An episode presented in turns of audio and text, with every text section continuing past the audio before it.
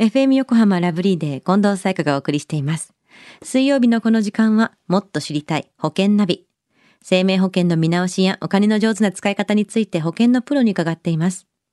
保険見直し相談、保険ナビのアドバイザー中亀照久さんです。よろしくお願いします。はい。よろしくお願いいたします。2月に入りましたね。はい。先週は生命保険の支払い、猶予期間があるというお話でしたよね。はい。えっ、と、一応ですね、猶予期間も、まあ、各保険会社によって違う場合がありますよね、と。まあ、そういった面では、まあ、確認してくださいっていうようなお話でしたよね。では中亀さん、今週はどんな保険のお話でしょうか？はい。あの、今週はですね、あの、春は、こう、就職だったりとか、まあ、入学だったりとか、あの、転勤など、まあ、生活が変わるタイミングなので、まあ、この機会に生命保険の加入を、まあ、特に考えてほしい人についてというお話ができればと思います。うんまずは、まあ、近藤さん質問なんですけれども、はい。まあ生命保険に、まあ、入る目的で一番多い答えは何だと思いますか？目的ですか？はい。自分が亡くなった時の家族のため？なるほど。はい。まあそういうのも、あの、家族のためっていうのはありますよね。はい。あの、実はあの、生命保険文化センターがですね、まあ2018年の、こう、民間の生命保険に加入した目的について、まあ複数回答も OK で調査したところ、一番多かった答えっていうのがですね、はいあの、医療費や、まあ入院費のためというのが一番多かったんですよね。うーん。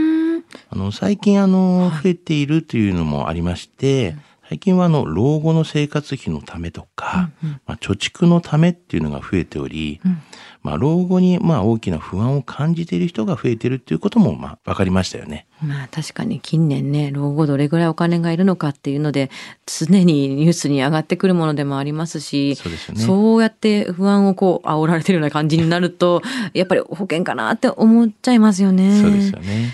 そして今日の本題ですが、生命保険の加入、特に考えてほしい人っていうのはどういう方たちですか？はい。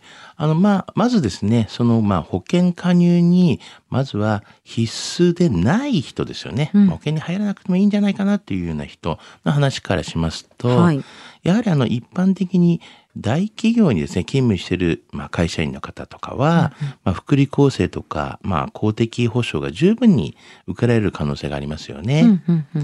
まあ、それとか、あの、夫婦共働きの、まあ、正社員で、あなおかつ、まあ、うん、公務員とか、うん。うん、こういった方もですね、まあ結構ね、いいんじゃないかなと思いますし、あとは、まあ子供とか、あの、老人などですね、まあ親とかがいてと、まあ扶養家族がいないようなね、形とか、あとはもうよく言われる資産が十分にあると。まあ、こういった方はですね、それほどまあ保険に頼らなくても、まあ、公的保障とか、まあ、預貯金などでカバーができる範囲が広いと感じますよね。資産が十分にあるって言ってみたいですよね。では、民間の保険に入った方がいい人っていうのは？はい。あの、やはりですね、まあ、全般的に見てみますと、まあ、独身者ですよね。はい。あの、やっぱ将来自分の身の回りの世話をこう、してくれるような人がいない方とか、まあ、こういった方はですね、ちょっとね、あの、備えた方がいいんじゃないかなというふうには思いますし、あの、あとは、非正社員の方ですね。はいまあ、それとか、まあ、自営業の方とかは、まあ、公的保障が薄く、所得の減少リスクが高いわけですから、はい。あの、もちろん奥様がですね、専業主婦だったりとか、まあ、そういうパートの方も、まあ、こういった公的保障が薄く、まあ、所得減少リスクが高いというふうに言われますので、んまあ、こういった方はですね、あの、保険とかにこう備えた方がいいんじゃないかなというふうには思いますね。これ結構当てはまる方多くないですか？そうですようね。ん。あの、やっぱり大体そういう方多いので、はい。まあ、最近はですね、ギリギリの収入で、まあ、生活する若い世代の方が、はいまあ、保険に入ろうとする傾向が見られるんですけども、まあ、それだけ、まあ、将来に不安を感じている若者が、まあ、増えていることの表れだと思うんですけどね。まあ、堅実だったりしますよね、結構ね。そうですようんね。うん、なんか夢見て思いっきり覚醒期みたいなのじゃなくって将来的にどうやってお金を増やしていこうかなとか安定した老後を送れるようにって考えてる方本当に多いんでしょうね。結構。ね、あの、堅実な方はね、うん最近若者の方でも多いですよね。うん、では中亀さん今回の保険の話知得指数は？はい。ズバリ100です。100。はい。あの、とにかくですね、この一度保険のこういうプロフェッショナルの人にですね、まあ相談するというのも良いと思うんですよね。はい。まあ相談というより、あの、雑談っていうんですかね。うんうんまあそういった形でもいいと思うんですよね。はい。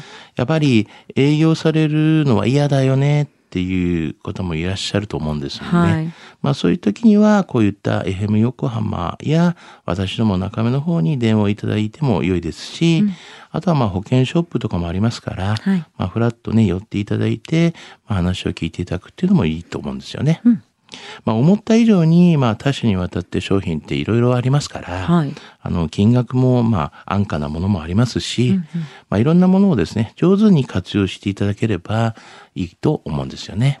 この番組に普通にメールしてくださる方も結構いますしね。はいこんな保険でこういう状況なんだけど、この場合どうしたらいいのかななんていうメールを、ふあの、ラブリーアットマーク FM 横浜 .jp に結構ね、送ってくださる方いるんです。はいそのままね、中亀さんもね、お渡しして見てますもんね。はい、見てます。ね、お答えすることもできます。